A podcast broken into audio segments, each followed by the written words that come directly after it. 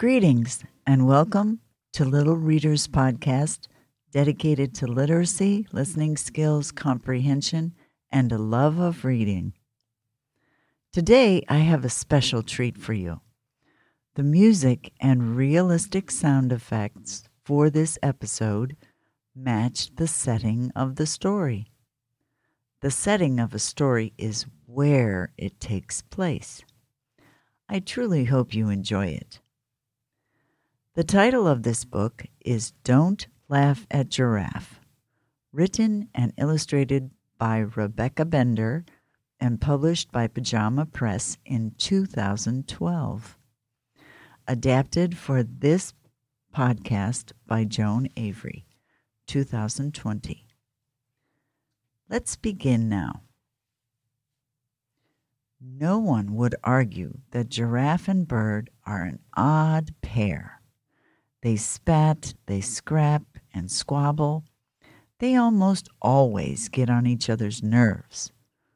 The funny thing is, you rarely see them apart. Take this morning, for example. The bird wakes up extra early and performs his chirpiest song.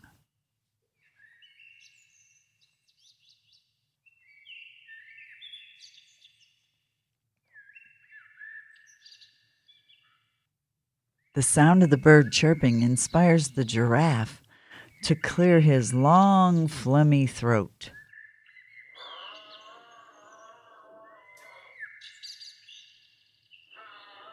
The sound of the giraffe clearing his throat sparks the bird to flutter around the giraffe's sensitive neck, tickling him.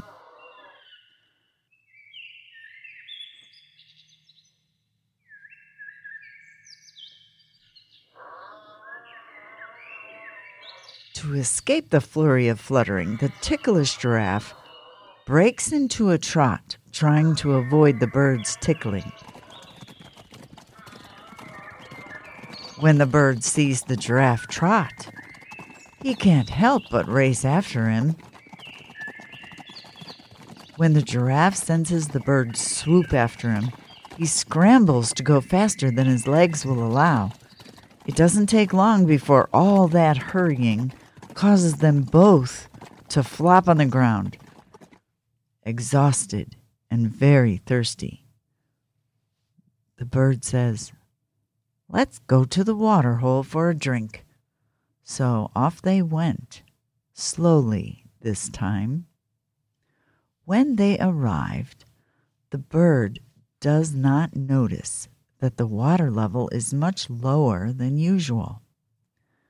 The bird easily swoops down and tosses the water into the air and enjoys a refreshing drink.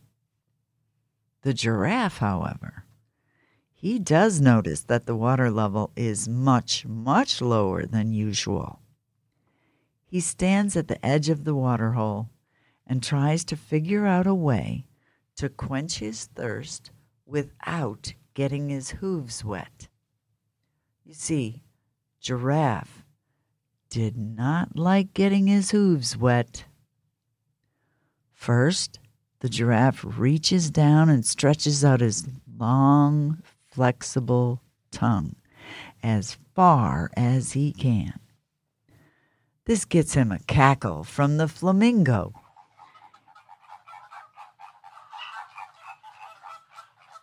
Yes, it gave him a good laugh, but no water for Giraffe. Next, he extends his neck, stretches out his tongue, and squats down as low as he can without falling into the water. This gathers a howl from the hippo. Some cheeps from the bird, but still no water at all for giraffe.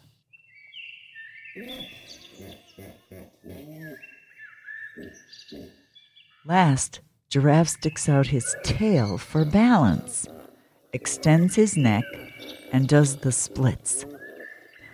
Finally, he can feel water on the tip of his tongue. That's when the zebra joins in.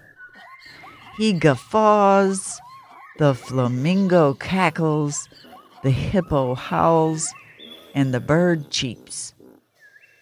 All those cackles, howls, guffaws, and cheeps make the giraffe very nervous.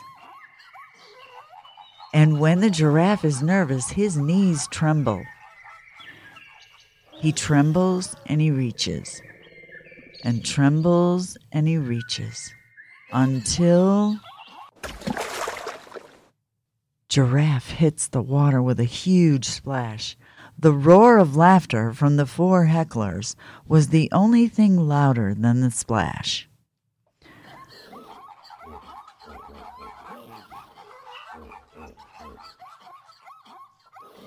No one but the bird noticed the giraffe slink away, still thirsty, but too embarrassed to stick around. The giraffe finds a nearby puddle. His ears are droopy, his eyes are misty, and his nose is sniffly as he laps at the muddy water. The bird watched as Giraffe lapped that muddy water. It was the only water he had that day. Bird began to feel sorry to see that Giraffe was so unhappy. The bird had to think of a way to make things right with his friend, the giraffe. Luckily, the bird comes up with his best ideas under pressure. He said to the giraffe, Come with me. Come on, giraffe. I have a plan. The bird led Giraffe back to the pond. The zebra spotted Giraffe first and began to laugh again. Well, you know, that's all it takes for the giraffe's knees to tremble again. And just when Giraffe is about to slink away again, out pops the bird from underneath the water, surprising all the animals. The bird flitted and flounced all around their heads, chirping and tweeting quite frantically, looking very silly. All of the animals began to laugh.